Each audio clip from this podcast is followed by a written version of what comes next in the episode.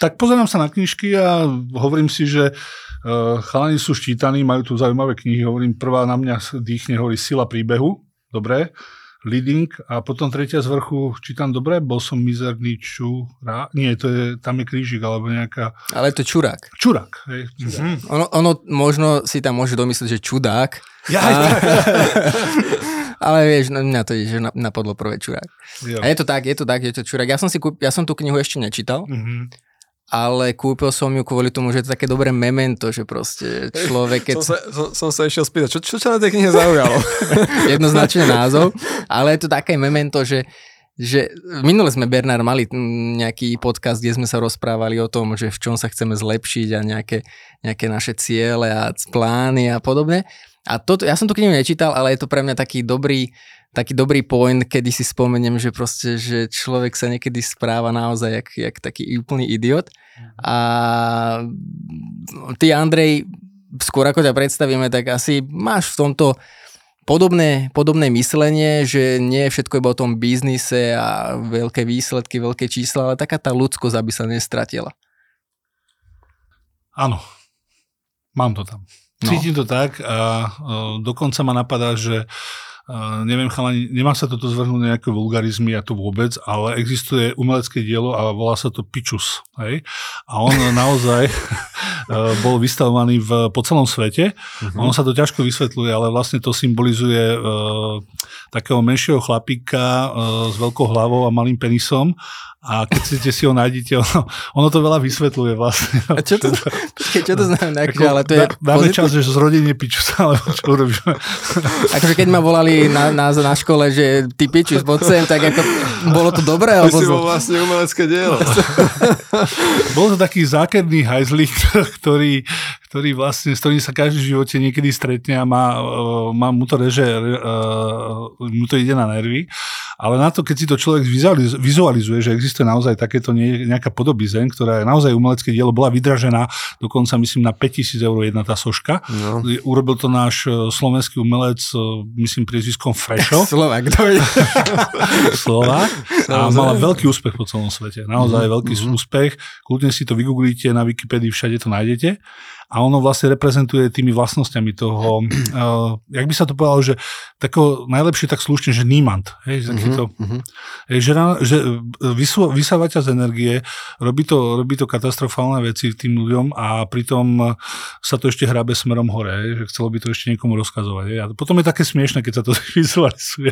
Okay. A hla, hlavu mal veľkú, či čo to mal veľké? Veľkú hlavu mal, lebo bol za múdreho asi. Chcel okay, takže čo to mal malé teda, čo si hovoril.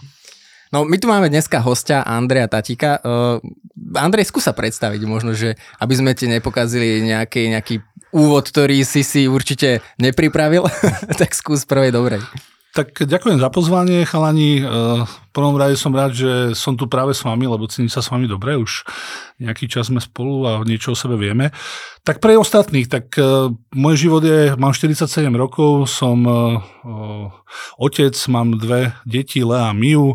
To je asi to najpodstatnejšie, čo treba povedať. A ten život sa u mňa ako keby skladá z takých, by som povedal, troch etáp a jedna etapa je armáda, jedna etapa, jedna, jedna tretina toho života je e, biznis vo firme takého multilevelového charakteru OVB a jedna tretina je život e, v rámci biznisu, ktorý sa venuje hlavne správe majetku a investícií. Čiže keď to rozrátam, že 10 rokov som bol mimoze ako dieťatko, tak tu zostáva nejakých potenciálne 37 rokov života a takto to nejako je. Čiže po tých 10, 10 ročiach niečo to asi vychádza v každej firme alebo v každej tej časti života. Chlapci, ja som uh, eh, 35 rokov oslávil, ste mi gratulovali, ďakujem, a pred pár dňami. Oh. A uh, taká, taká zaujímavosť, že ja som sa narodil teda 87. a 1.10, a 1.5 alebo 1.10 mi mama hovorila, už neviem presne. A zrovna teda po 35 rokoch na deň presne ma, som sa objednával na očkovanie a teda bol som očkovaný 1.10. 1.5 som mal termín a 1.10 ma asi očkovali treťou dávkou vakcíny. Aha. Takže 35 som takto otvoril a druhá vec, deň predtým som bol na vyšetrenie zráku a mi povedali, že budem asi do kuliare. takže som začal veľmi dobrý vstup do 35 uh-huh. Takže OK, to je Ale, ale nebudeš mať dioptrie veľkosti 1,10. Uh, to nie. A, nie, nie, nie. Nie, za mňa ako veľká vec, ak, ak naozaj 35, sorry, gratulujem takto verejne. Sorry. ale 35 je významný dátum, aspoň mám zo života, teda neviem, chalani, ak vás môžem troška takto nasmerovať, tak každých tých 5 rokov, 5 ročnica je významná pre hodnotenie veci a 10 ročnica to je, to je masaker. Tam sa veľa vecí zmení, takže som zvedavý, na čo si prišiel, k čomu sa budeš teraz inak šuo. Možno dneska zistíme niečo zaujímavé. Vlastne aj preto sme si ťa pozvali, lebo ty si vlastne, uh, asi keď to tak vykopnem, uh, aby ľudia vedeli, prečo sa my poznáme, ty nahrávaš uh, v našom podcastovom štúdiu svoj vlastný podcast, úspe, mm-hmm. Úspešný rentier a s Bernardom sa poznáte veľmi dlho a Bernard, možno skús teda ty povedať, že nejakým spôsobom, ako ste sa dali dokopy a prečo teda Andrea sme pozvali ako hostia? No ja som Andrea, my sme sa nejako evidovali už pár rokov v rámci mojich aktivít. Ja som posielal nejaké newslettere a viem, že Andrej občas, občas mi odpovedal. A potom som sa e, nejakým spôsobom dostal k Andrejovi na Vianoce, niekde v priebehu Vianoc, tam sme sa rozprávali, to bol rok 2019, ak si dobre pamätám. A v roku 2020 prišli rôzne investičné príležitosti, a Andrej napísal status na Facebooku, uh, to, bolo, to bolo z, niečo s odkladom hypoték sa to týkalo. A tak mi to zarezonovalo, presne vtedy som to riešil a rozhodol som sa Androvi napísať a on, že tak si dajme, dajme si videohovor. A stal som sa Andrejovým klientom No a teda my teda čakáme veľké múdrosti, lebo ty si povedal, mm, alebo takto ja to, že Bernard, ty sa mm, pohybuješ teda investície do nehnuteľnosti a Andrej, ty teda investície celkovo ako do S&P 500, myslím, že to je taký hlavný záber tvoj. A ja sa teda budem dneska učiť. takže, takže prečo, invest, prečo investície, prečo peniaze je tvoj biznis a skús možno povedať niečo k tomuto bližšie. Mm-hmm. Ja, ja, ja na tebe ako tak e, vnímam, že e, ty vlastne tým, že to, to všetko počúvaš a si prítomný pri tých našich rozhovoroch, tak e, vidím, že sa to na teba lepí a niekedy ma šokneš tým, že povieš, že tak ty si ten zastanca, alebo to S&P 500 a je to tak, áno, akože na konci dňa, keby som mal všetko ako keby z tých investícií hodiť preč a mal by som ľuďom dať iba jednu jedinú radu, tak naozaj tá myšlienka toho, že všímajte S&P 500 a dávajte tam peniaze, tak by bola jedna z najlepších na svete a už žiadne iné veci by nepotrebovali životu a boli by na tom fakt dobre, hej. A to je zaujímavé na tom, že, že keď si predstavím, že koľko školení, koľko času, koľko peňazí som dal do toho, aby som jednu vetu vlastne takto zhrnul a ty si to vlastne celé pochopil, už len otázka, či investuješ do S&P 500. Ja ešte nie, tak... ešte som ma neprehovoril dostatočne dobre. Bernard, ty už áno, že? jasné, jasné. No pekne, takže ja, ja, ja som ten typ človeka, že že ok, e, to je aj či už v biznise, mm-hmm. akože osobné vzdelávanie, alebo podnikanie, alebo investície, že že, že typické slovenské, že za málo úsilia na okamžité rýchle výsledky a veľké výsledky. Ako ti to funguje doteraz?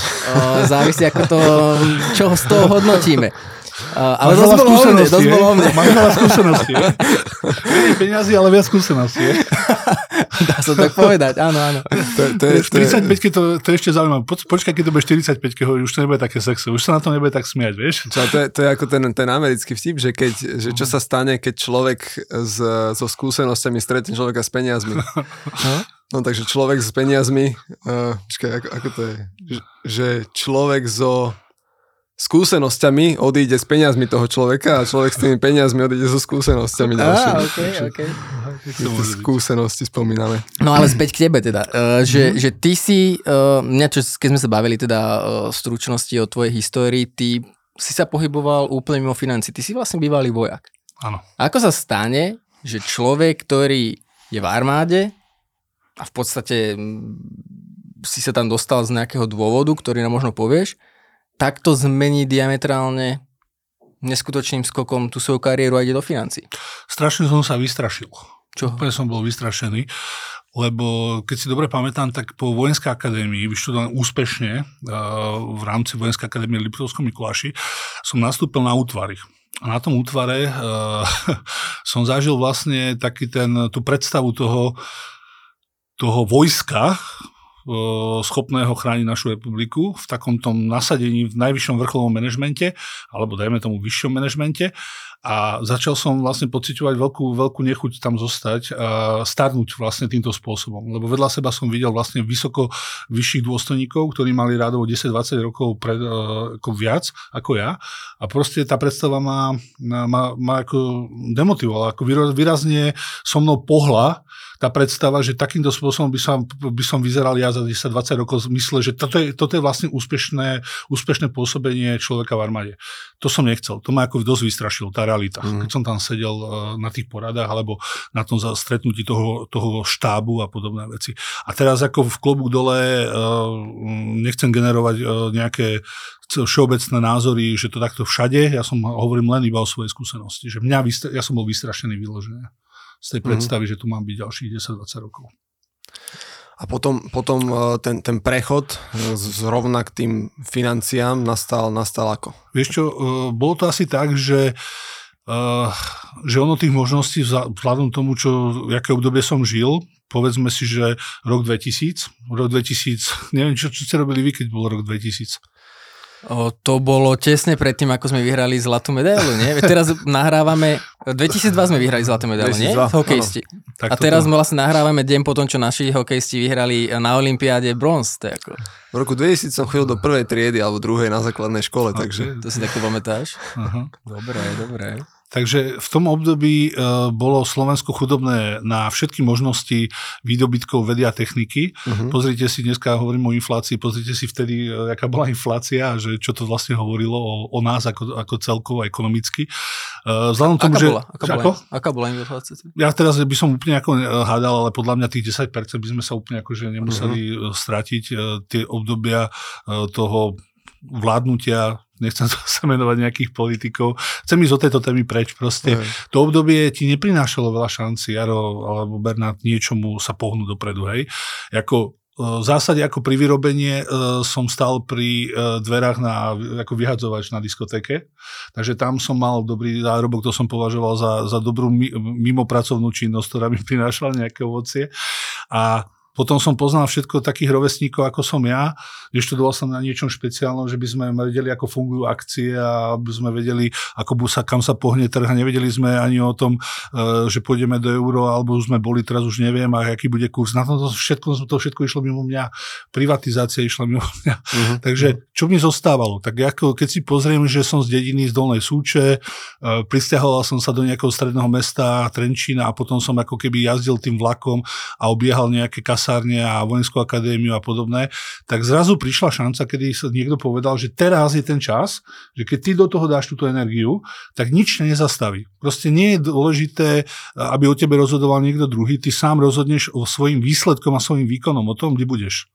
A to bolo nepredstaviteľné e, rozdiel proti tomu, čo bolo zrazu o tom, že či sa posunieš a budeš v kariére postupovať, nerozhodli o okolné okolnosti, uh-huh. ale rozhodoval, rozhodoval o tom ty sám výkon, vieš? Ne, Tá ne. schopnosť byť uh, úspešný. A v tom finančný sa úspechu rozhodovali tie veci, že zrazu z introverta, ktorý nerád ako keby vyslovuje veci pred väčšou skupinou. Vtipy mi nešli, proste nebol som to slniečko, ktoré baví tých kamošov, vieš, že všetci sa padajú od, rado, od na brucho, keď im niečo hovorí. Bol som ten, ktorý sa na tom pobavil, bol skôr zakriknutejší. Mal som tú tvár, vieš, ak vyhadovať, že on sa nesmie. To je jak priemyselná kamera, vieš, tvári sa tam a byť ako nadrsňaká. To ti, to ti potom zostane, potom sa to nevieš zbaviť. A potom prídeš domov a mama hovorí, že ideš, ideš medzi ľudí proste konfrontovať s tým, aby si od teba proste nechali poradiť alebo niečo kúpili. A už tedy si mal takúto brutálnu nakonu postavu, alebo ako? Bolo to už také, už to bol nábeh, ono to bol predpoklad tomu, aby ťa vybrali medzi, tých, eh, medzi tú elitu, aby si mohol niekde na dedine stať na, pri dverách, tak eh, tomu bolo nutné mať tú zodpovedajúcu postavu. Ale ty si asi nikdy nemal nejaký konflikt tým pádom? Vieš čo, mal som to šťastie, pretože teraz... No tak na... šťastie, pozri sa na seba. asi, a asi, ako, ten, že... asi ten druhý mal to šťastie. To, to je, nejaký blázon by išiel, ty si sa musel postaviť pri dvere nad, ako vyhadzovač a najľahšie sa radíme peniaze, lebo všetci museli ísť okolo teba a nikto ani nepovedal. Ani nevieš, ako ďaleko si od pravdy. Fakt? Fakt, lebo tá, to šťastie... taký tenký ako ja najviac vyskakovali a rýpali. to šťastie som mal ja, pretože odkedy som pochopil a udrel si tu na oproti v gyme, Elite gyme, pozdravujem Brian Polia Gacha, Samuel Lehocké, Olivera Bauer a podobne, všetky, čo tam boxujú, Hosovcov a podobne, tak odkedy som si tam začal udierať, som zistil, že aké som mal veľké šťastie, lebo keď som skúšal trafiť, ja, ja som sa nevedel úplne trafiť do cieľa, hej, že keby som chcel udrieť, niekde by to letelo, ne, nepredstaviteľne ani mňou nekontrolovane, možno, že by doletelo, neviem, ale výhoda bola fakt, že ja som tie konflikty nemal, lebo tá konfrontácia by pre mňa mohla dopadnúť dosť blbo. Potom to, mm. že mám 47 rokov a teraz, keď tam je ten MMAčkár, čo tam e, ide do nejakého zápasu, tak cítim, že s tou ľahkou váhou on si vie so mnou celkom rady a štve ma to. Tým pádom ja som teraz v takom nastavení, že rád by som ho udrel, ak sa hovorí uderil, ale a musím si dávať pozor, lebo práve platí pravidlo, ako uderíš, tak dostaneš. Aha. Takže teraz hovorím a hodnotím, mal som šťastie. Ale mám 47 rokov, možno, že budem pripravenejší na to stať pri bráne, keď mám 50. takže sranda musí byť, takže o tom to je. Ale Uh, v tej armáde to bolo o tom, že som bol vystrašený z tej predstavy o tom, ako by som tu mohol fungovať ďalších 10-20 rokov. Mm-hmm. No mňa to zaujíma z hľadiska toho, že veľa ľudí robí nejakú kariéru a nevie si predstaviť, že, urobí, že by urobili zmenu. Čo je len niekedy napríklad zmenu v pracovnej pozícii, že začne zmeniť prácu, začne na inej, v inej firme pracovať, alebo nedaj Bože z, z človeka, ktorý robí nejakú pracovnú pozíciu, ide robiť napríklad do obchodu, alebo nedaj Bože ide podnikať a podobne. To znamená, že ako ako tí ľudia majú sa napozerať na tú zmenu v živote, keď napríklad niečo dlho už nosia v hlave, dlho chcú podnikať, dlho chcú začať robiť iný typ e, práce, ale nevedia sa odhodlať. Lebo toto je brutálna zmena. Z armády, kde je všetko nalinkované a e, možno nám povieš nejaké zákulisné info, ísť do podnikania, kde je všetko neisté, mm-hmm a, a úplne iného asi si, asi si dostal, že choď a, choď a podnikaj. Choď a podnikaj. Alebo nebolo to tak, že keď si bol ten vyhadzovač, tak si mal šanón papiere a že vstupné, že toto mi to podpíš a môžeš ísť ďalej.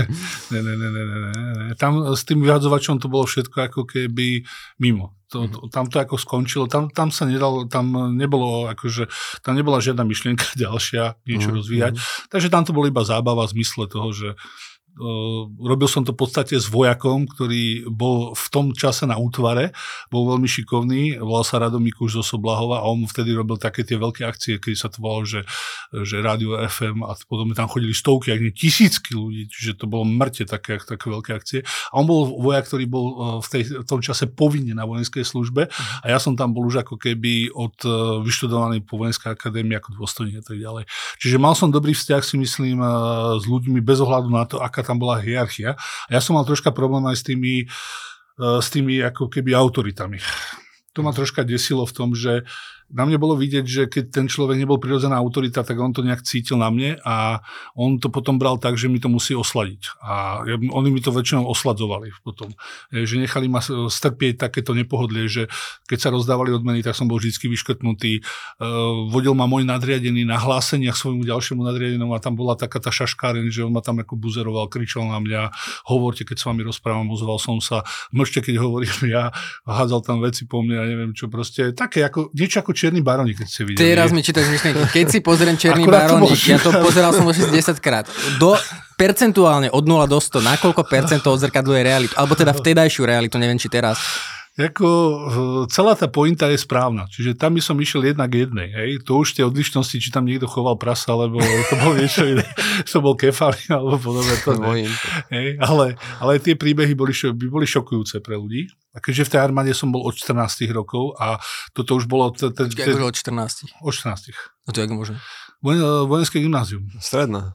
Stredná, ale ja? tak akože riadna stredná, akože originál. A toto bolo tvoje rozhodnutie, či akože vaši? 14 roz, rozhodnutie, keď nemáš Google, nemáš telefón, tak sa rozhoduješ, vieš ako, jak ti, jak ti povedia tvoji rodičia, vieš. Aha. Tá rodičia mali takú metodiku, aspoň tak som pochopil, že, že nepriateľ na normálne gymnázium uh, robiť nevieš, čiže na denie si sa neosvedčil ako robotník, tak musíš proste ísť niekde zákonite, kde sa nepracuje a kde budeš môcť aj byť ako úspešný. A oni to vyhodnotili, že armáda je pre mňa vhodná. Že oni videli služobný byt asi, že sa dostávali Benefit. služobné byty, mm-hmm. bolo to zázemie a tak ďalej. Čiže mm-hmm. oni si to vyložili tým, že doprajú mi tento komfort, a tým pádom ma poslali na stredné vojenské gymnázium, vojenské gymnázium do Opavy. Jana Žižky z Trocnova. Ako 14-ročného si ma prezal vojak na stanici a tam už som mesiace dlho ne, nevidel uh, rodný Trenčín, som bol v kasárniach. No. Ma ostrihali dovola, hodili mi všetky veci bokom, pozavierali, nechali všetkým rovnaké veci, nechali nás 12 na izbe, na poschodových posteliach, všetci mali všetko rovnaké, každý mal len príbor, každý mal jednu utierku, každý mal len jednu alebo dve košele, všetko, všetko rovnaké a celý deň prebiehal denný harmonogram za minútou, minúta za minútou, celý deň rozstriedený. Cez deň si nemohol sadnúť na postel napríklad, učiť si sa mohol iba v rovnošate, presne v stanovený čas, ako náhle si vystrčil nohu alebo niekde, že na vecko, alebo čo bolo pokarhanie, bol, e, bola e, kniha dozoru, kde si mal jeden zápis za týždeň a keď si tam mal zápis, škrtlo sa ti všetky vychádzky, škrtol sa ti celý civilný svet, zrútil sa ti všetko, zostávali ti len kasárne a reóny a poslúchanie. Večer samozrejme bol troška iný svet, pretože chlapci boli divokí, každý hľadal to svoje vybúrenie, tak vznikala taká tá sociálna hierarchia, vyšší, menší, tenší a tam sa, tam sa potom diali zase iné veci a, a, a sa to potom tak akože sa to tak vytrieďovalo, hej, mm-hmm, zostávali mm-hmm. niektorí a niektorí odchádzali a to bol svet, ktorý fakt keď trvá chvíľku, si poviem, že môže byť posilňujúci, ale 4 roky je ako masakr. Myslím, že mhm, spätne mm-hmm som si to tak vyhodnotil, že to boli asi najťažšie, najťažšie obdobie môžu, že už ťažšie nič ma nemôže stretnúť v rámci tých 4 rokov. A ty si teda potom, e, po skončení si spravil tú zmenu, to sme teda hovorili, hej, si prešiel do toho, do toho podnikania. Mm-hmm. A možno taká klišie otázka, jo. lebo uh, sme teda hovorili, že, že, že si prešiel do niečoho úplne iného. Mm-hmm ale dokázal si si niečo zobrať z tých armádnych skúseností, čo si potom vedel aplikovať v biznise? Či, či to bolo niečo uh, totálne čo, úplne iné? Bolo to, bolo to tak, že, že sám na sebe som ne, nevedel vyhodnotiť uh, vplyv armády na mňa ako uh-huh, takého uh-huh. a bral som to tak, že, že mi to bolo na obťaž. Že, že boli veci, ktoré ma vyložene obťažovali a mi vadili a celý čas som ich musel na silu prekonávať, že um, malo s čím som sa stotožňoval, ako v armáde, napriek tomu, že som tam bol taký dlhý čas, ale s tým, s čím som sa naozaj stotožňoval, boli, boli ľudia. Uh-huh, Hej? Uh-huh. Že to je to, čo naozaj mi pripomína tie fázy, že keď chceš vybudovať silnú dôveru, prežiť niek- s niekým niečo ťažké.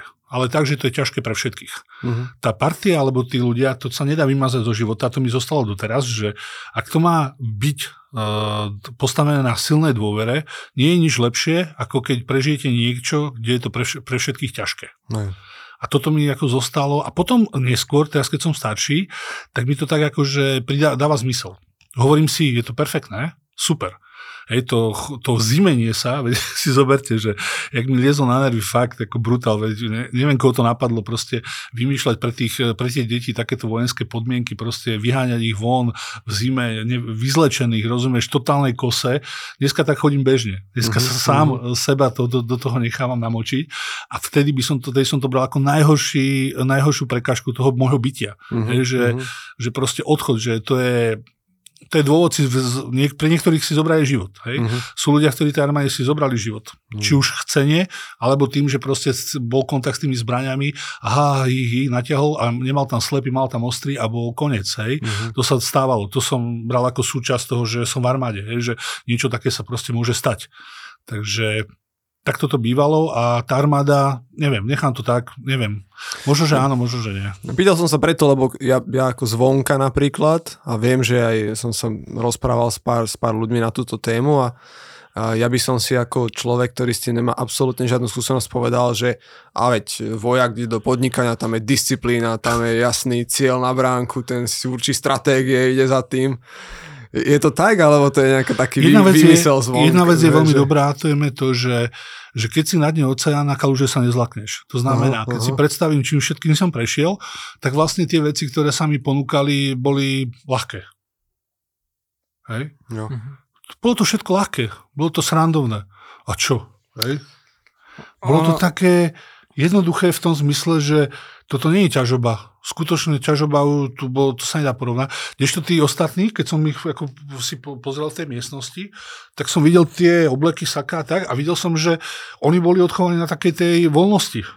Hej, že všetko je tak nejak zabezpečené, že niekto sa postará, nejaká rodina furt, furt je, však aj u mňa bola aj to, bolo dobré, ale mali ten ten pocit toho, že všetko vedia nejak uh, akože, uh, sa z toho vykecať. Že prečo je to s prepačením na hovno, tak každý vedel, prečo to je na hovno, vieš. Uh-huh. Malo kto sa nad tým tak zamýšľal, že no a keď to dáš, tak uh, čo sa stane, vieš? Čo keby si to napríklad dal, hej? Ne.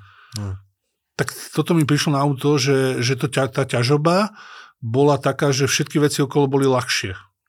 Všetko, čo sa tvárilo, že je ťažké, tak nebolo až také ťažké. A to tak je, že ľudia často riešime, spätne to odsúdime, že také kraviny, že sa trápime kvôli veciam, kým nezažiješ naozaj riadne prúsery a potom si povieš, že, že hento, čo som riešil, to čo bolo za blbosti. A toto, to, čo ty popíšeš, možno ešte, ešte o to väčší extrém, lebo tá tvoja latka bola úplne kde inde. Uh, Bernard, ty si bol na vojne? Nebol. Ani ja? Na to presne v ten rok skúsenosti. skončila vtedy tá vojen, povinná vojenská rok, v ten rok, kedy už by som teoreticky mal nastúpiť. Takže keby som nešiel na strednú, že by som mal iba učňovku, tak myslím si, že ma to, že ma to ešte chytí, ale myslím si, že v ten rok sa končila. Aj, aj to vlastne už ľudia hodnotili, že to bolo už iba neviem, či posledné boli 6-mesačné dochádzky alebo ano. také niečo a predtým, veď si pamätám, otec chodil na 2 rok, na dva roky, myslím. Na 2 roky. A ty si, ty si celkovo v tom vojenskom svete koľko bol? To bolo asi tých 10 rokov približne. Ty vole. 10 rokov. No. Od tých 14 rokov a blá blá do 24, 5, 6. Ale keď si ty Bernard hovoril o tom, o tom prepojení na biznis, ja som tiež inak čakal, že tam dáš nejaké veľké múdrosti, že to je akože jasné nastavenie všetko, hey. disciplína. A, takže díky za otvorenosť. Okay. A, čítali ste niekto knižku Extrémne vlastníctvo? Nedočítal, ne, nedočítal som ju, pretože mňa potom tiež nechyt, mňa nechytila, mňa nechytila, ale ľudia si ju veľmi chvália, možno len tým, že sme boli trošku, že nevieme si to predstaviť v praxi, ale je to presne z pohľadu rôznych tých jednotiek vojenských a prenášajú tam myšlienky do biznisu. Tak na, myslím napis, si, že tebe by sa to páčilo. Napísal to veliteľ jednotky SEALS, čo sa tá elitná americká jednotka o misiách v Iraku a nejaké také, také tie lekcie leadershipu, hej, vodcovstva, mm-hmm. keď si vedie tú svoju skupinu a musí, musí, musí s nimi prežiť aj za nich zodpovedný a tak ďalej. Mm-hmm. No. Takže o tom, je, o tom je tá kniha. Ale priznám sa, že som nedočítal ani som ju. Ani ja. Potom tam bola sama, že ďalšia misia, ďalšia, už mi to prišlo také opakujúce sa nudné. No dobré, a keď si začal, keď si začal podnikať, bol to hneď raketový? Raketový štart, raketový úspech? Či... To podnikanie, ten začiatok bol taký, že to je to, e, strašne to vyzerá asi na smiešnú pre rodičov, keď mm-hmm. som ako e, prišiel s tou myšlienkou, že by som zvažoval podnikanie a ešte nedá Bože z armády. Na začiatku sa na tom smiali, ale potom ich smiech prešiel, keď mm-hmm. som naozaj e, potenciálne už som zvažoval, že dám výpoveď v armáde a skončím prácu, mm-hmm. lebo to ich fakt vystrašilo zase ich, že, že oni sa si nevedeli predstaviť, že ja proste chodím niekde, si zober, že začal som vo FABE OFABE e, v rámci, e, v rámci e, spoločnosti 14 krajín v Európe, líder v rámci poisťovníctva a tak ďalej. Čiže dostali ma, dostal som sa do pozície, že ja som ponúkal finančné produkty, najčastejšie to bolo poistenie a vieš, aké bolo, aké bolo nadšenie na poistenie. Vieš, to, mm.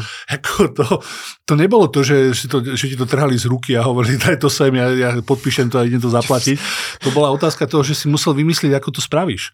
A teraz tam bol ten konflikt toho, že ja som bol v armáde vlastne vlastne na pozície dôstojníka, kde väčšina toho vojska e, sa pýtalo, či môže ku mne prehovoriť a či ku mne môže vôbec vojsť do miestnosti a čakalo, čo ja vydám, aký rozkaz, ak sa budú oni správať. A ja som mal možno troch, štyroch ľudí, čo, ktorým som to robil ja na tom útvare uh-huh. a toto všetko bolo podobnou. A zrazu som sa dostal do situácie, že som išiel na blink nejakému porobote na, na juh, na sídlisko, kvázi vtedy robotnícke, zaklopať na dvere a tam mi otvorilo nejaké dievča alebo nejaký chlapec. Ja som povedal, čo, že sme sa dohodli a z obyvačky niekto kričí, kto to je? A on poisťovák. A on, čo ma chce? Pošli ho preč. Vieš, a keď toto ti povie niekde, vieš, a ty si, ty si úplne v iných Ale svetoch. ty si ho ešte nevidel.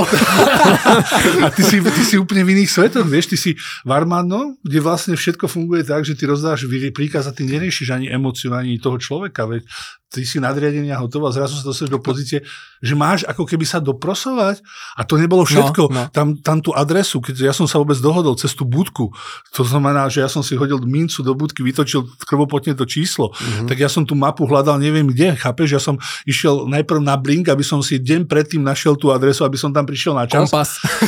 išiel som 30 stupňovom autobuse, kde, kde to no proste už neviem, ako dlho by som, to, som tam nešiel. A teraz toto celé ťa konfrontovalo s tým, že armáda biznis. Toto no, dobre, a ako si komunikoval? Lebo ty si bol nastavený teda na tej tvojej dôstojník, dôstojník si bol Hej. pozícii, že, že dávaš rozkazy, 90% ľuďom proste, že boli jo, pod tebou jo, jo. a ty iba proste nie, že komunikuješ, dohaduje sa, ty, ty oznamuješ. Oznamuje to. A, a ako to bolo pri, ako si menil uh, komunikáciu v rámci teda komunikácie s klientami? Uh, bolo to také, že tu podpíšte, alebo ako to fungovalo? Mama, mama, mama by ti to väčšia vedela lepšie vysvetliť, lebo ona to má hneď, hneď mi to dávala najavo. Mama by dávala hneď spätnú väzbu, že to nikdy mm-hmm. nebude fungovať. Mm-hmm. Pozriem sa na teba, ty sa nevieš, vieš, ona ma porovnávala s kamarátom, ktorý ma tam zavolal a on mi hovorí, pozri sa na neho on má 1,75 m. On je jak slniečko. On príde, dobrý deň, teta, dobrý deň, Ujo. Tam je radosť s ním ísť. Tebe sa pozrú cez to kukátko, vidia tam zlomený nos, krivé, krivé tvár. Oni nemôžu s tebou normálne komunikovať, to sa nedá. Každý by mal... Koľko vážiš, ale aby si ľudia vedeli predstaviť, kto to nevidel, že aké si veľký chlap. Veľký chlap. No, stisím sa dobre pri tom, ako sa... A koľko vážiš? na Facebooku.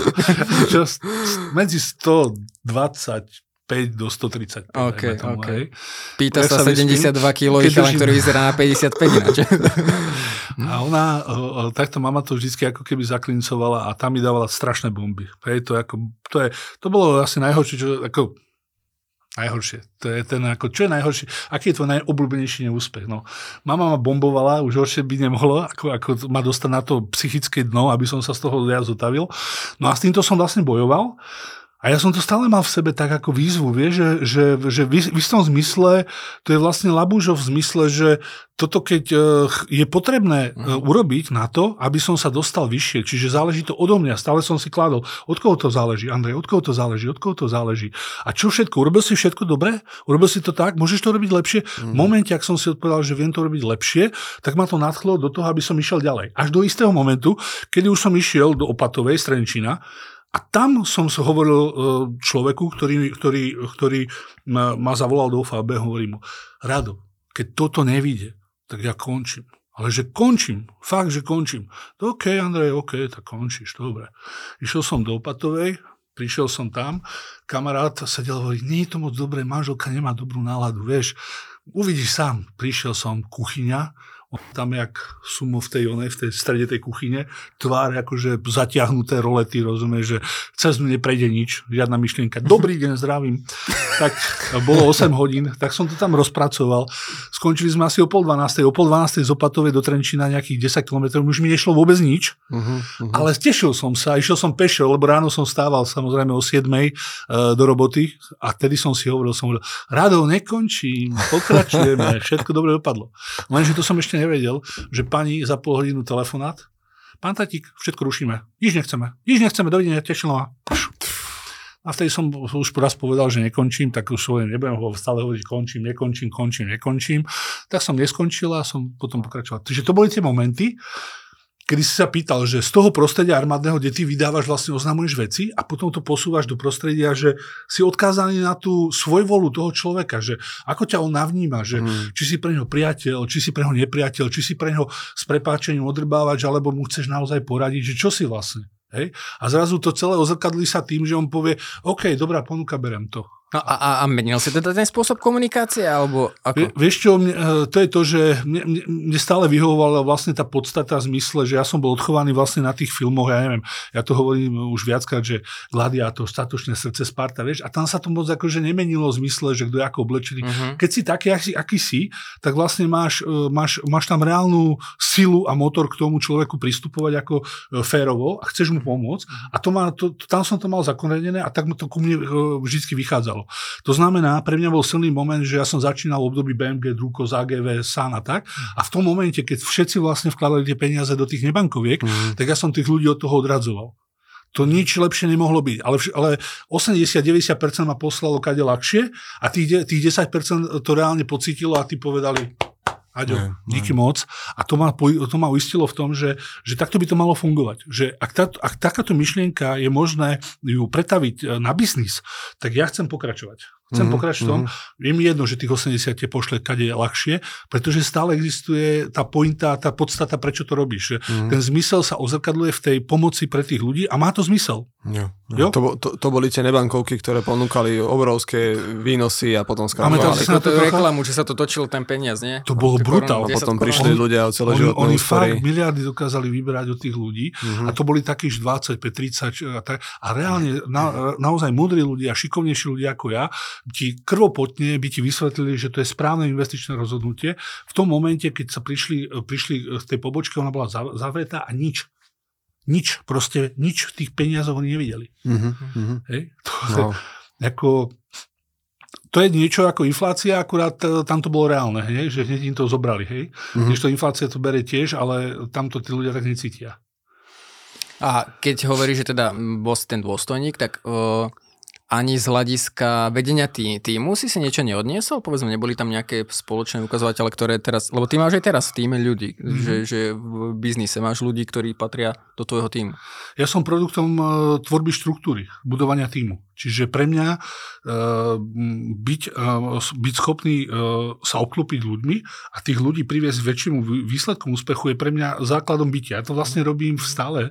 Ja to mám potrebu ako keby robiť hoci kde, či to je biznis, či to je súkromie a tak ďalej. Čiže ja mám dve teórie, že predávať není o tom, že či chceš alebo nechceš predávať. Predávaš vždy, už je len o tom, že či to vieš alebo nevieš. Čiže je otázka, či to chceš. Uh-huh. Hej, keď prídeš na pohovor, keď chceš niekde proste sa preraziť, tak musíš vedieť predať seba a tak ďalej. Čiže predávanie, nech si hovorí, kto chce, čo chce. Nie, nie je to o tom, či chceš alebo nechceš, je to o tom, či to vieš alebo nevieš. Uh-huh. Čiže rozhodni sa, chceš to vedieť alebo nechceš to vedieť.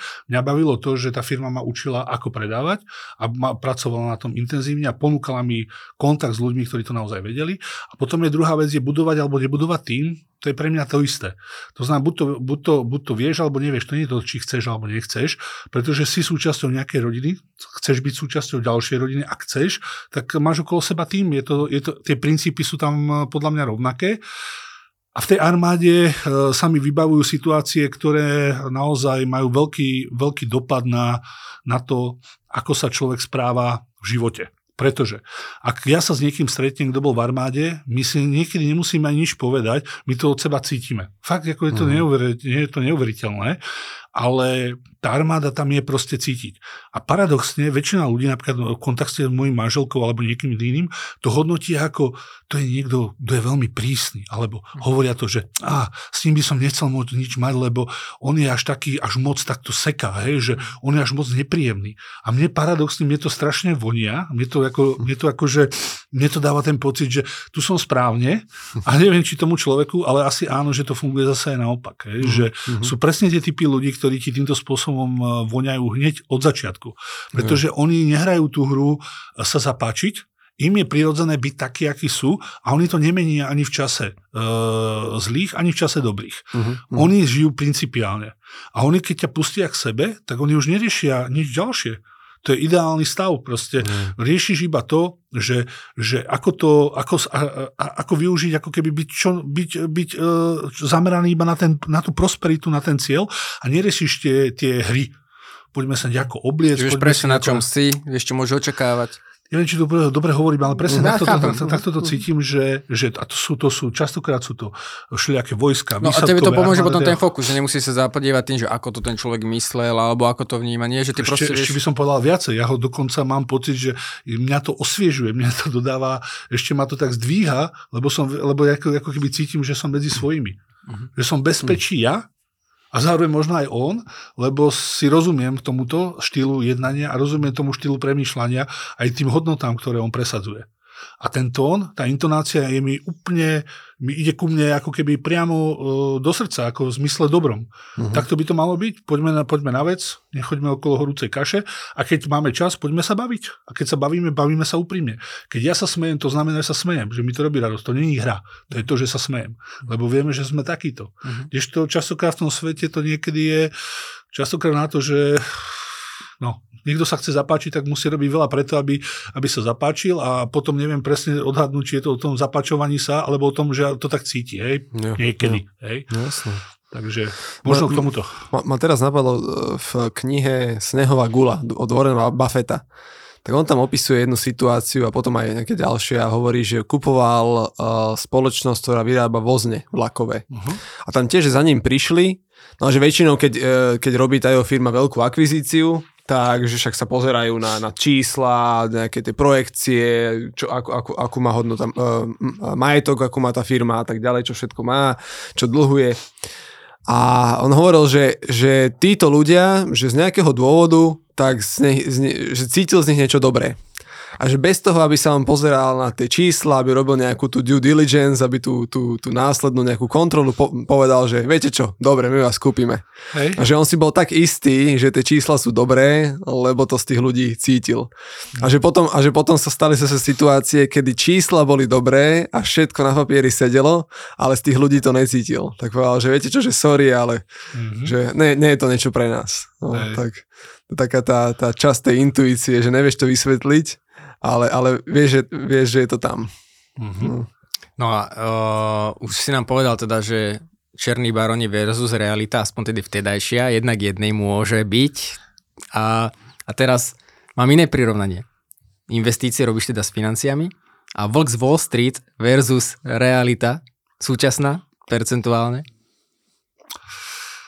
Vlk z Wall Street Jordan Belfort.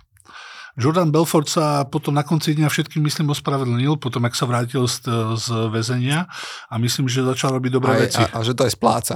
Ty, ale že vraj ešte má dosť veľký. Má, ale, ale, ale že po splatnosti. Spláca. neviem, neviem. Vieš čo, no, jak by som povedal, že... Myslím ten život poza, akože myslím, uh-huh. že akože...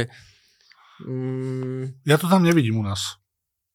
Hej? Je to také, také, také uh, americké? Uh, je, to, je to americké, ale uh, ja som týmto vôbec ani nebol úplne nasiaknutý v zmysle, v zmysle, vieš čo, ja ti poviem na rovinu, ako to bývalo.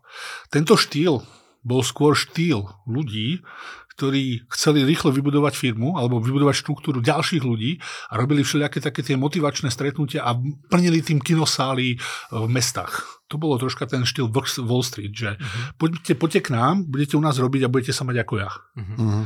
A to bolo niečo na tento štýl, tam som to cítil, a, lebo... Na fotkách boli jachty a tak, auta, dovolenky. Tak, presne, tam, bolo, tam som cítil toho vlka Wall Street, lebo uh-huh. tam vlastne tam, tam, bol, tam bola tá motivácia toho, že je úplne, je ti, môže byť úplne jedno, že či dneska sa zadlžíš, kúpiš akékoľvek auto na svete si predstav, ty to všetko u nás zarobíš. Sa mhm. vôbec neboj. Nič. Mm. U nás môžeš žiť a tak ďalej. Čiže niekto, niekto, kto to už potom pozoroval, tak to bolo troška ako prietokový ohrievač a tí chalani išli na hrane, že, že niektorí to dali a niektorí e, skončili s rozvodmi, e, išli do francúzskej misie, aby ich nikto nešiel a niektorí to skončili vo väzení. Vieš, to sú tie možnosti, že že buď to dáš uh-huh. a nejak sa z toho ako keby mhm. otrepeš, alebo skončíš vo väzení, alebo, alebo si možno mŕtvý, alebo skončíš vo francúzskej legii preto, lebo vieš, že tam ťa nikto nenájde. Lebo už za tebou je toľko prúserov, že už to nevieš ani uh, zachytiť. Ale je to asi o ľuďoch, nie primárne. Lebo ja, ja mám históriu, ja som ale kedy robil, ja som robil o VB no, inak, to teraz nehovoríme, že toto to bolo o VB, ale ja som jo, robil o VB uh, 12, 14, asi 14 rokov dozadu. Ja som mal brutálne šťastie, že som pôsobil pod riaditeľom, ktorý to vnímal inak ako povedzme veľká časť ľudí, ktorí skresili ten finančný trh a to vnímanie. A, a to je asi, asi vo všetkom, či to bavíme sa o policajtoch, o človeku, ktorý predáva ponožky bambusové alebo o financiách, vždycky závisí o tom vedúcom, o tom, nazvime to dôstojníkovi, ako, akú myšlienku a filozofiu dáva tým svojim ľuďom a potom tí ľudia to kopíruje logicky. Súhlasím, súhlasím s tebou a vôbec akože m, mm, berem to, že, že spoločnosť OFAB má svoje miesto a svoje, svoje zázemie a týmto pádom by som sa chcel vyhnúť tomu, že to bolo smerované k tomuto. No, Ale tá pointa je taká, že naozaj je to o ľuďoch. Hej? Mm. To znamená, toto ti môže vzniknúť viac menej kdekoľvek Chce to ale podporu. Chce to podporu e, niečoho, že to tam je podporované a živené. Lebo same o sebe to nevymyslíš a neurobiš to sám. Uh-huh. Musíš to tam mať ako keby ako živnú pôdu na takéto niečo. Uh-huh. A mhm. pýtal si sa na to, že či som zažil niečo ako vlhkovosti. Nič ma nenapadlo, lebo ten princíp toho, uh, ako to robil on, tak sa vlastne je to rozporované s tým princípom, na čom som ja vlastne vyrastal a s čím som sa ja stretol. Čiže ja na, na, v, v končinách Strednej Európy som ja nikdy nebol vlkom a nikdy som ani E, od vlkov sa neučil. Čiže ja som ani vlastne týchto ľudí nejako nevnímal. Vnímal som vlkov ešte jednu vec a to je to, že e, keď začínal druhý pilier, tak sa, tak sa brucovali také hordy, ktoré by som som nazval vlčie, kde vlastne tá mhm. motivácia bola čisto na tom, aby, aby sa ako keby tí ľudia naučili alebo mali v tomto alebo hento. Ale to boli ešte tie, pra, tie strašne tie pra, prastaré časy. Zase, aby si to nikto nevyložil, to bolo strašne dávno, v inom kontexte, v inej situácii, čiže aby ma nikto nechytal za slovo, že že toto alebo hento. Hovorím to, že to, ma to lízlo, ale nikdy som s tým na Slovensku nikdy neprišiel do styku. Hej? Ani od učenia, alebo že by som sa stretol s niekým, doma to učil, ani sám. Tá podstata, ten princíp investícií, vznikol u nás ako mm, nástroj, ktorý išiel veľmi pomaly sa dostával k ľuďom. O mnoho rýchlejšie sa dostali k poiskám, o mnoho rýchlejšie hypotékam. Uh-huh. Na to mhm. investovanie si ľudia museli dorásť. Uh-huh. A tým, že dorastali nejaký čas, berem to tak, že práve tým časom dozreli e, v niečo zrelšie, ako také tie hurá veci. Vieš, že uh-huh. nevzniklo uh-huh. to ako u nás investícia není princíp e, niečoho, že wow, že hneď sa do toho niekto pustí. Na to musíš dorásť, na to, aby ťa niekto akceptoval s nejakými e, záujma, že si pre neho zaujímavý, tak musíš e, preukázať nejaké schopnosti mm. a nebolo to také, že sa tam dostal každý. Ani dneska sa tam nedostane každý, aj keď si myslím, že ten, ten, ten obor je veľmi malinko ako v rozkvete a že každý, kto dneska sa k tomu pridá a bude to robiť seriózne, tak to, to miesto si určite nájde podľa mňa. Mm-hmm. Hej, na vysvetlenie všetkých tých kontextov, blá, blá, blá okolo. Hej. Ale stretám sa s tým, že naozaj uh, ja viacero ľudí, ktorých mám známych a robia vo financiách, či už bavíme sa Slovensko a Čechy, tak ako keby tá filozofia sa veľmi, mňa ako č- mhm. pohľad zvonku, veľmi posunula, že naozaj tí ľudia nerobia vo veľkom, vo veľkej miere že nejaké kvantitatívne nábory. Lebo tí ľudia už si dávajú pozor, že keď niekoho zavolám do týmu, robí aj reklamu mne, chcem ho tu mať na dlhodobo. Už to není o tej, o tej mase, už to je o tej kvalite a že radšej sa budem venovať menšiemu počtu ľudí, ktorí mi budú dlhodobo prinášať výsledky. A aj, aj často sa to pre, premielalo taká tá pomoc klientovi. Ako veľa krát, keď s tými ľuďmi rozprávam, tak ja, ja im to verím, že, že to takto aj vnímajú, lebo zase je to, je to ich tvár, je to ich obraz a ja si myslím, že sa to veľmi posunulo z hľadiska tých rokov, ktoré sú tu. Úplne s tebou súhlasím, dokonca poviem na svojom príklade. Mm-hmm.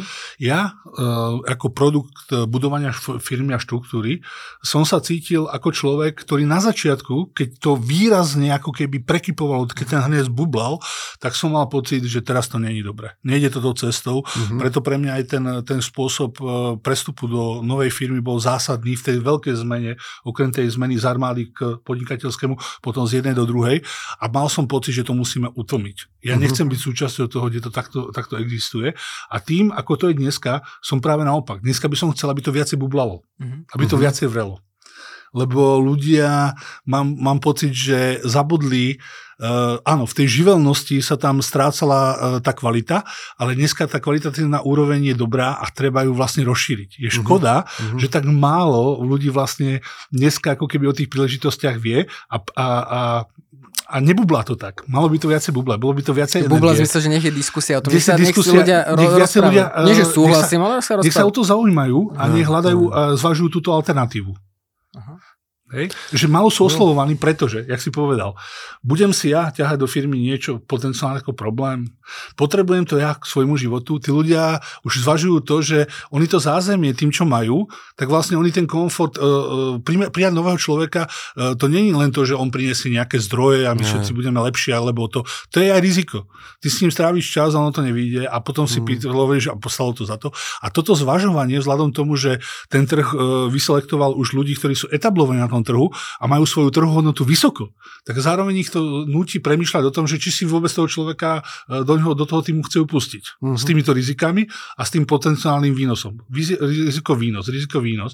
A tým pádom tá odvaha, ktorá bola predtým bežná, pretože taká, tam, tam to proste vrelo, že to takto ako má byť, tak teraz tu chýba.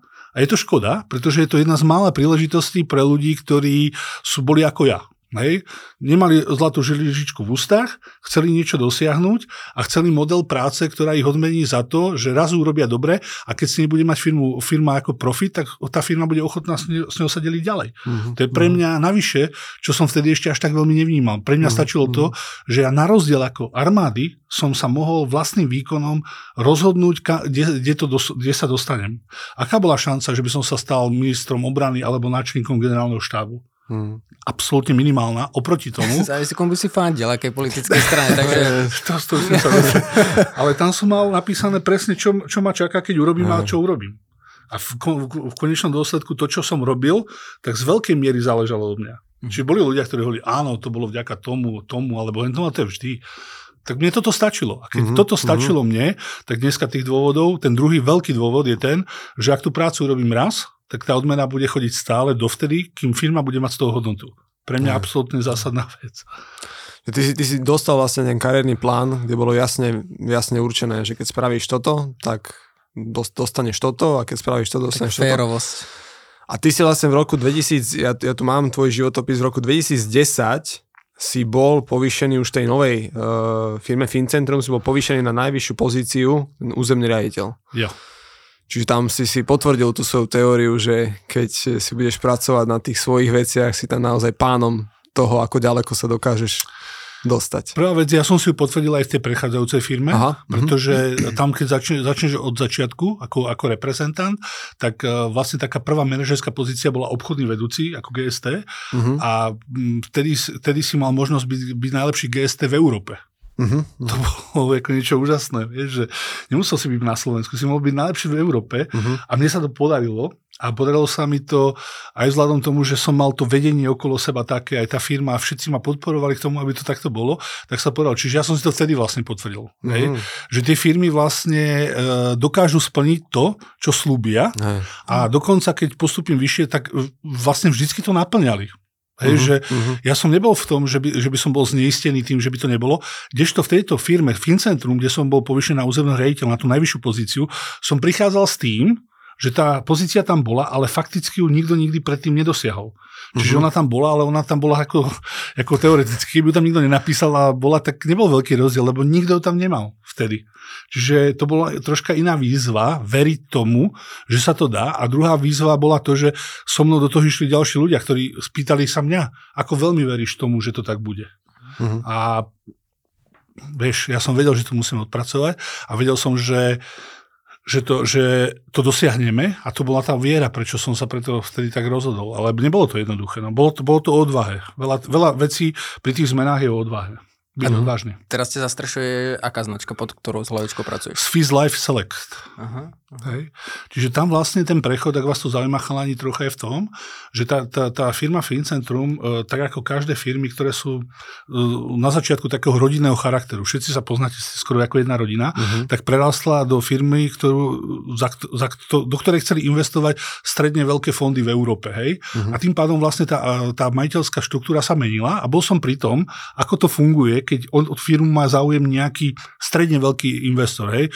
Povedzme nejaké fondy rádovo v desiatkách miliónov eur sa pospájajú a sú ochotní vlastne vložiť do tej firmy peniaze. A potom prišiel ďalší level a to je to, že e, prichádzalo, prichádzalo to najvyššie poschodie tej, e, tej, tej hierarchie finančníctva uh-huh. a prišiel vlastne ponuka od Swiss Life Select, kde sa vlastne tá firma stala hlavným akcionárom e, Fincentru, uh-huh. čiže tam bol ten prechod zase medzi tie najväčšie, najväčšie ryby. Lebo keď ste úspešní v tej firme, tak vždy, keď chcete stúpať, videli ste to pri Steveovi Jobsovi a tak ďalej, hoci ktorej firme, Facebook a tak ďalej, vždy prichádza nejaký investor, ktorý to posunie mm-hmm, na nejakú mm-hmm. vyššiu úroveň. Hej?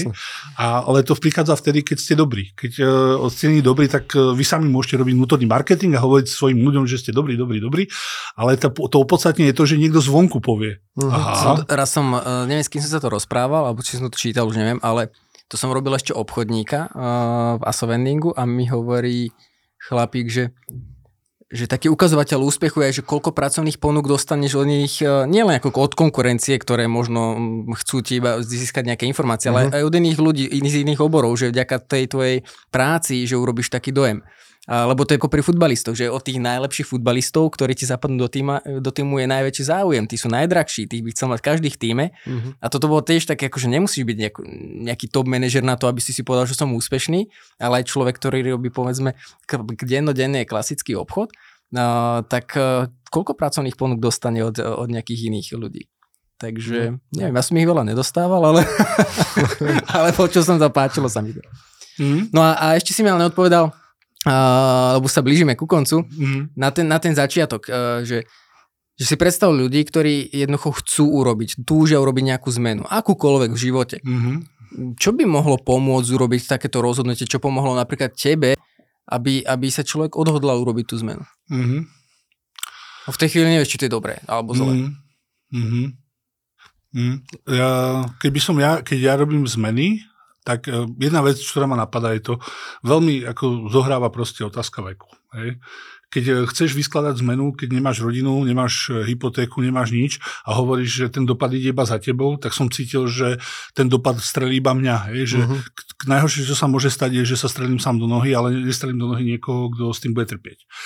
Ďalšia vec je, mm, uh, tie fázy života, keď človek napríklad má 20, má od 20 do 30 a tak ďalej, tak proste to najlepšie kirko je to vlastné podnikanie, to kvalifikované koncertované rozhodnutie, tá kvalifikácia je to, že buď dobrodruh, vyskúšaj veci, ktoré by si si na to netrúfol, pretože keď raz budeš chcieť niečo vedieť a ne, nechytaj to za chvost, hej, že nerob takéto dobrodružstvo, keď máš cez 50, máš dve deti vo víne a manželku a tri hypotéky. Proste nerob to vtedy, hej, vtedy sa nezmázni, nechyť akože druhú slinu pokiaľ sa rente rok to aj vtedy, ale pokiaľ nie, tak to nerob. Hej.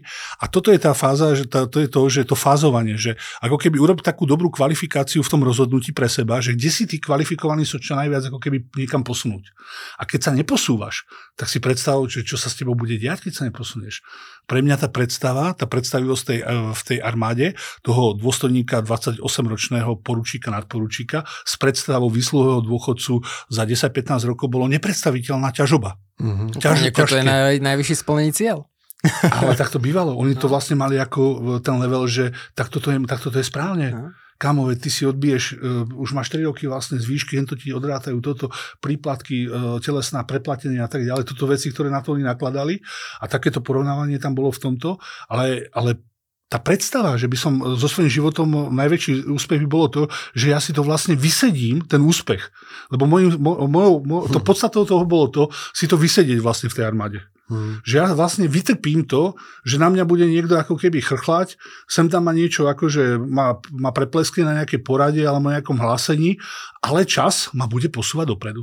Časom budú prichádzať mladší, ktorým to budem ja ukazovať, že som ten, uh, ten frajer namydlený a viacej mojich kamarátov, známych spolužiakov bude sedieť v tých vyšších pozíciách, čo ma bude kvalifikovať k tomu, že ja už si budem vlastne ten život užívať viacej ako predtým a tak to aj bolo. Tak by to aj bývalo. Takže čo ťa vlastne desí na tom armádnom živote?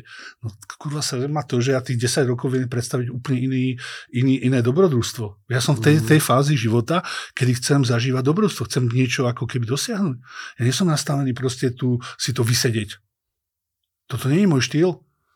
Hej, tak ja neviem, čo robíte po robote, alebo kam chodíte, ale ja mám chuť sa s niekým baviť, ja mám chuť proste niečo zažívať, ja mám chuť niekde cestovať, nemám stále chuť počúvať, že sa to nedá, že tam nemôžeš, že na to nemáme, veď to som počúval, kým som bol dieťa. Keď som bol dospelý, je čas sa proste o to postarať. Je, že neviem, takto nejaký, nejaký, nejaký, nejaký feel som z toho mal a hovoril som si, že to je úplne niečo. A to, to ma potom, potom, potom ma to začalo ešte viac ako naplňať, vieš, že Dostal som na hubu cez, cez, cez, tie, cez to, že si nie, s niekým sa dohodol, on neprišiel, alebo si mu niečo ponúkol, on to odmietol a to odmietnutie ti niekomu pripadalo také ťažobné, že ho to vlastne ako ničilo v tom biznise. Hej? Že, že toto, a teraz aj teba to ničilo, ale zároveň ťa to ničím nabíjalo. Otázka bolo, boli ľudia, ktorí to dokázali, mohol si sa vzdelať, mohol si niečo vymýšľať a tak ďalej.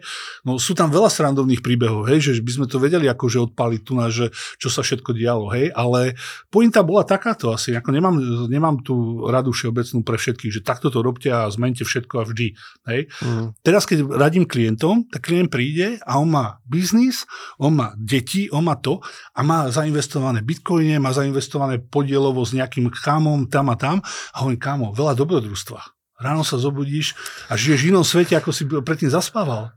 Hej, presne takto cítim. V 25-ke, 30-ke pohode, ale 40-ke je to oprus. A on presne to chápe. To znamená, tam ide o ten pomer ako keby tej stability a toho dobrodružstva. Pomer toho zdírka, pomer toho kýrka. A práve v tom momente, keď si to on uvedomí, tak on si vlastne na pozadí vytvorí tú pevnosť toho zdírka, ktorá funguje ako príjem bez jeho práce a tam tie investície potom vlastne aj my takto vytvárame. No, no to aby ľudia pochopili, čo je zdíra, si musia vypočuť tvoj podcast. Áno, to, to, to, to, to, to nepleť, prosím ťa, lebo ja, ja som hovoril, že ja sa tomuto nerozumiem a veľa ľudí možno tiež, ktorí to počúvajú. Takže úspešný rentier je tvoj podcast podcast, kde sa bavíš teda s ľuďmi a be, s Bernardom, kde to vlastne moderujete spolu primárne o investíciách, o tom, ako sa pozerať na investície. A ty si za tým? Ja som za tým, čiže robíme si teraz takú reklamu všetci. Uh, no a, navzájom? A, a tak, navzájom. Takže asi toľko.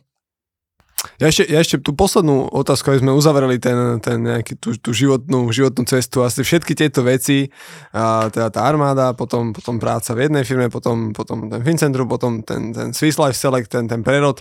A nakoniec a sme začali nahrávať ten, ten úspešný rentier a teraz asi to čo, ťa, to, čo ťa baví ako, ako jedna z najväčších vecí je teda pomáhať ľuďom budovať tú, tú rentu, vďaka čomu nemusia byť vystrašení, nemusia moc nejako riešiť veci, ale môžu si ten život naozaj užívať. Mne sa, mne sa páči tá veta od teba, že na život treba mať čas. Posun... To, to je taká filozofická. Je to tak. Posunul som to ďalej. Uh, ako zastaviť starnutie? Ma napríklad zaujíma. Aha. Hej? No. Pretože tí ľudia, čo majú čas, tak oni už chcú tú jednu vec a to je to, že uh, existovať tu na tom svete dlhšie než ostatní, alebo čo najviac sa len dá, ale, ale nie tak, že si kupuješ ten život s tými tabletkami, že si zabudol, ako sa voláš a každý ti to niekto pripomína. ale, ale, žiješ. ale žiješ. Ale naozaj ten, ten život tak, ako že či sa dá bojovať napríklad, a dá sa, a zaujímavé na tom je, že, že čo všetko sa dá vlastne vytvárať v 40 50 v 60 tak je to strašne zaujímavé, hej, že, mm-hmm. že tá kvalita života. Stretávať sa s ľuďmi, ktorí neriešia peniaze, pretože tie peniaze už same o sebe v tom rentierstve sú zakotvené ako súčasť toho života.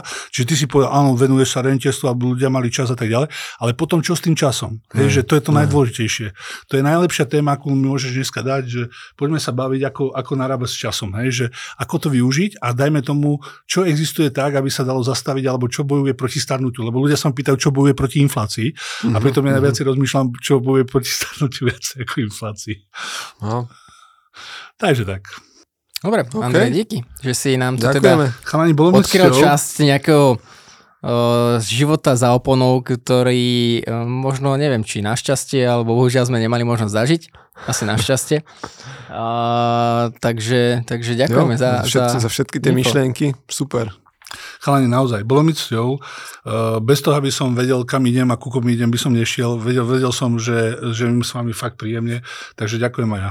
Tak a keď uh, si chcete viac vypočuť od uh, Andreja a od už konkrétnych konkrétnych uh, tých SDIR a KIR, keď chcete vedieť, čo to znamená, tak Úspešný rentier je podcast, ktorý si vypočujte.